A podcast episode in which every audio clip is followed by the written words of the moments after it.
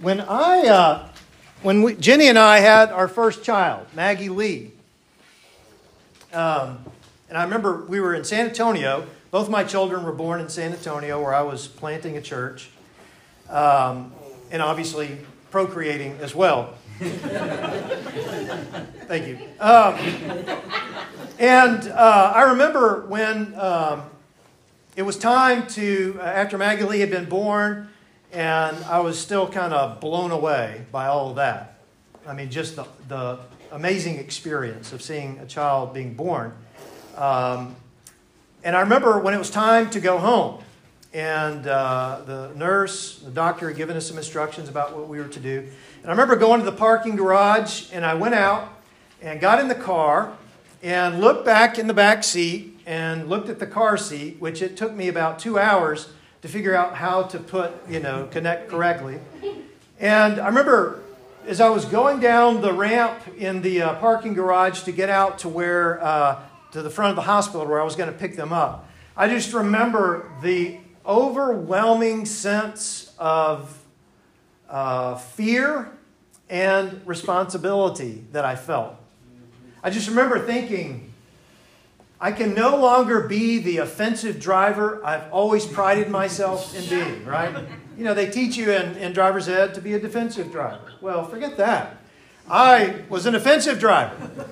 And I remember thinking, I can't drive the same way anymore. And I'm getting ready to put this human being in my car, in the car seat in our car. And just the weight of that responsibility, not only of uh, driving the car and wanting to make sure I was doing everything just right, but also just the overwhelming sense of responsibility of my life's never going to be the same again. It will never be the same again because I will have this child and I will be responsible for this child. And uh, the same was true with Jack. And just, just that same sense of, wow, I sure hope I don't mess this up. Probably we've all felt responsibility in, in that way or a similar way. Maybe it is the responsibility that uh, we feel when we have a job and that job requires us uh, to do certain things.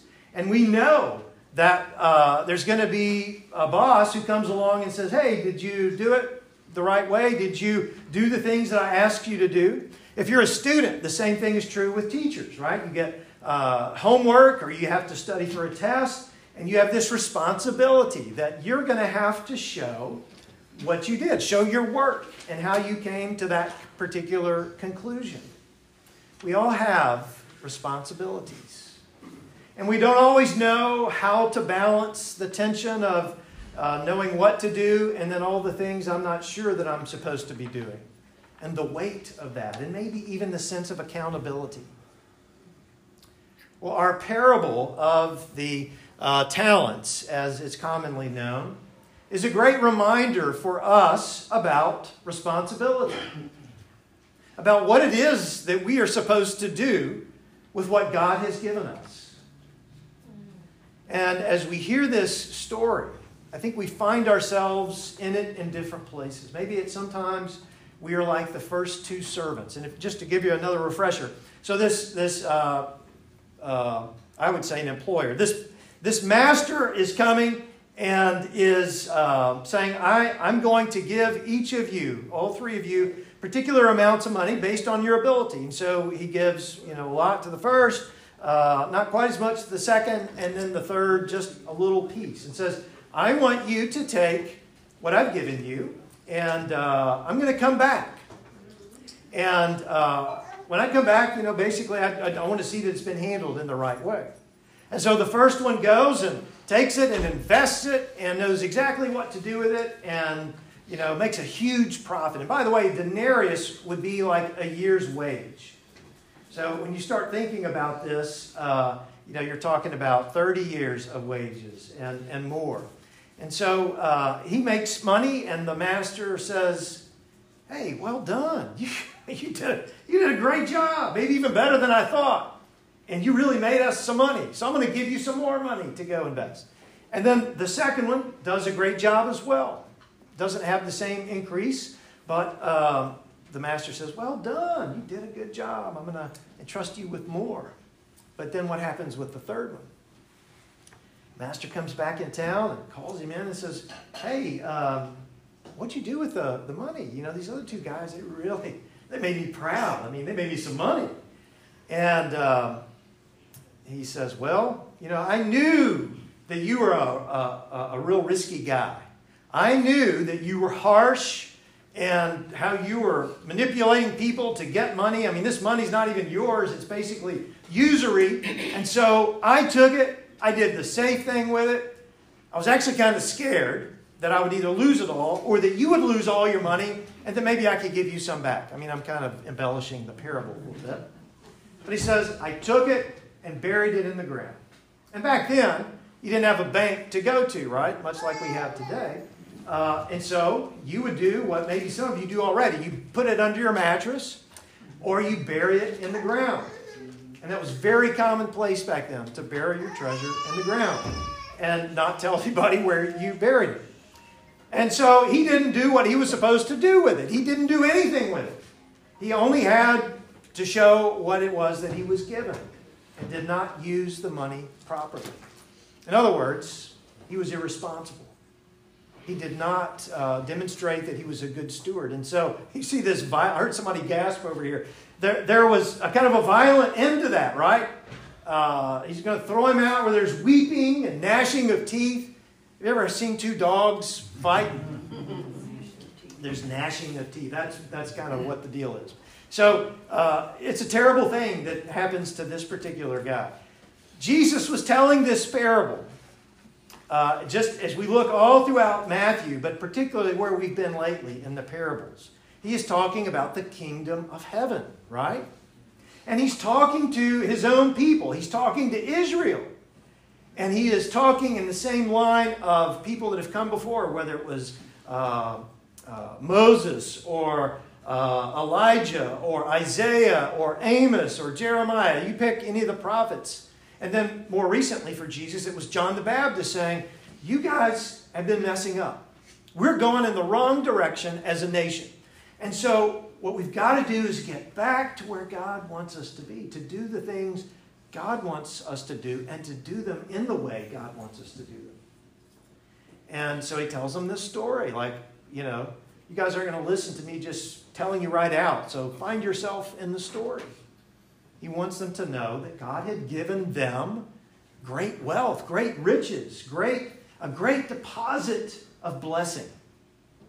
And that he wanted them to take that, to enjoy it, but to share it with the rest of the world. Next, uh, the, the next parable here in the story, we'll touch on a little bit next week, is the sheep and the goats. That's even more interesting, right? He says, I'm going to put the sheep over here, I'm going to put the goats over here. And we all wonder, well, am I a sheep or am I a goat? Which one am I? I think one year I had y'all do the sheep sound over here and y'all did the goat sound over here. Um, and so he says, What you did for the least of these, and what you didn't do for the least of these, you didn't do for me. He's talking about the poor, the hungry, uh, the disabled, uh, the sinful, uh, the blind. I mean, just go right down the list. These are the people that were forgotten about in their society. And Jesus said, We're not supposed to forget about them. We're supposed to love God and love our neighbors. And we have forsaken that. And we're going the wrong direction. We're trying to get all this power and wealth from the Roman government and going to take it over. That's not the way to go. And so, responsibility. You're supposed to do something with the life that is within your hands, that God has put with you. You're to do something with it. Where are we with that? Where are you with that? What kinds of responsibility do you feel? What do you have? What is it that God has placed in your hands? Really, all of us have been given something, right? We talk about talents and we immediately think about uh, maybe a spiritual gift, or I know how to play music, or I know how uh, to do business, or I, you know, I know how to teach a class, or whatever. But talents uh, is so much more than that, and what God gives us, and it, it's usually more than one thing that God gives to us. And what we are to do, and one of the great blessings of this week is that it is a time of uh, being aware of what God has put into our hands. To count our many blessings, right? We are to count uh, and to understand what God has given us, to look at it and realize, wow, God has given me so much. God has blessed me with so much. It may not be as much as you think somebody else got. And we're not to even think about that. We're to think about what has God given me? Well, all of you are here today and you have breath, right? Uh, otherwise, you'd be slumped over uh, in, in, your pew. And uh, all of us have clothes on. Thank God, right? Although, when I was in San Antonio, uh, the river uh, was flooding one of the years that we were there, and there was a nudist camp uh, right up the river. And I got a call from the constable in, in the middle of the night, and he says, Hey, uh, can we um, uh, send some people over to your church? Uh, because they uh, they're they're gonna you know die out here on the side of the river, and the, the levels were going up. And I said sure, and he says, and Pastor, I just need to tell you, uh, don't freak out, but they're a nudist camp. the Ponderosa. so I was like, hmm, okay, well, we'll, we'll see how that goes. And so uh, the, the next uh, morning when I got out there, they were all spending the night in different parts of the church, and they all had their clothes on. And, uh, but that was kind of close. I thought, okay. One rule we have is you got to wear clothes. Uh, and as I looked at them, I thought, they're really not the people I'd want to see naked. anyway, um, where was I going with that? we all have something, and we've all been given something, and, and we are to realize that and give thanks for that, not just during Thanksgiving week, but all the time. But then the other uh, thing we are to do is to understand that we are going to be held accountable for what we've been given. What God has put into your hands and under your care, God is going to hold you accountable for it. That whenever our time comes to meet God face to face, there will be a time of judgment. There'll be a, and it should be a positive thing, right? We, uh, even believers, are held accountable for what they've done and for what they've not done. And so that's where that weight of responsibility comes in. And that's where Israel was going off the tracks because they thought, oh, we got all these blessings and all this stuff. And uh, we don't have to care for the poor and the hungry and the people who have been treated with oppression and injustice and all that. It's all about us. God says, no, it's not all about it. You've totally missed the point. What I have given you is to be shared with the world, to every nation, to be a blessing to all nations. You're the ones that I've chosen to do it, and you haven't been doing it as we start to think about that, it leads us to live our lives differently, doesn't it? That we have responsibility and we will be held accountable. But also to understand what that means in terms of what that's going to look like for us. How we put those things into work, the things God has given us, how do we put them to work? How do we invest them? Uh, we did a great flea market sale. All that goes into ministries that we do here in the neighborhood, whether it's under Highland Center Ministries or Church for the Highlands. Uh, we uh, had uh, a great play on Thursday night. It was amazing, uh, where we talked about uh, the play uh, was kind of a sneaky way of getting us to address racism as well as our criminal justice system and some of the failings of that uh, and to explore some ways that we could do things differently. We had a huge meal in the gym for Thanksgiving blessing dinner. We had more people than I've ever seen for a meal. We ran out of tables, we ran out of chairs. Uh, I think God blessed the food to the extent where we were able to share it with everybody.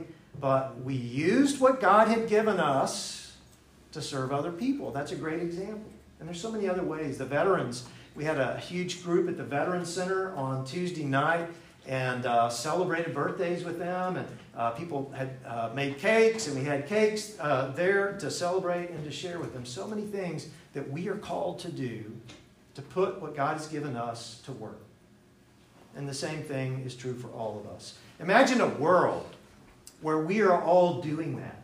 Imagine what Highland will look like when we are all using the gifts that God has given us to serve the people here in the neighborhood.